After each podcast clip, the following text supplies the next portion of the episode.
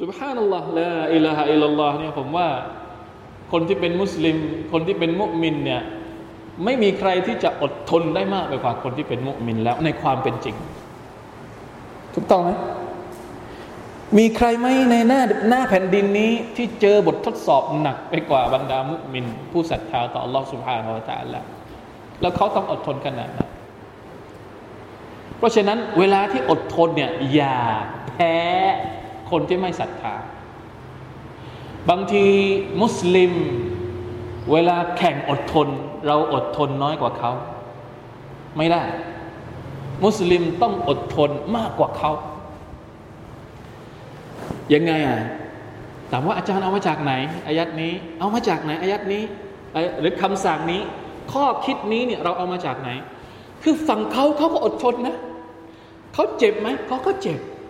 เขาก็ปวด เขาก็ต้องวางแผน แต่เราก็ต้องเผชิญด้วยความอดทนเช่นเดียวกัน เราก็เจ็บเขาก็เจ็บต้องอดทน ต้องสู้อดทนกับเขาอัลลอฮฺตะลาบอกว่ายาอายุฮัลลดีนอามานุอิสบิรูวะซาบิรูคำสั่งนี้มีความแตกต่างกันนิดหนึ่งอดทนเหมือนกันอิสบิรูหมายถึงจงอดทนฝั่งเราต้องอดทนวะซาบิรูจง แข่งกันอดทน เขาอดทนมาเราก็ต้องอดทนไป เราต้องทนกว่าเขาในการยืนหยัดบนสัจธรรม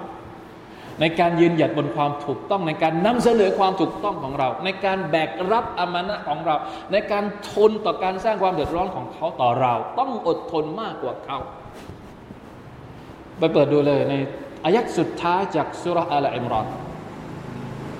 ยาอัยฮัลลดีนอามานุอิสบิรูวะซาบิรูวะราบิตู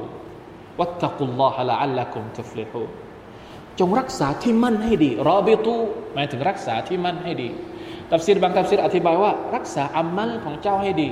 รักษาละหมาดของเจ้าให้ดีละหมาดอัสรีเสร็จต้องรอว่าเมื่อไหร่มักริบจะมาถึงละหมาดมักริบเสร็จต้องรอว่าเมื่อไหร่จะถึงละหมาดอิชา รักษาแต่ละช่วงของการทำอิบาดะให้ครบถ้วนนี่คือความหมายของคำว่า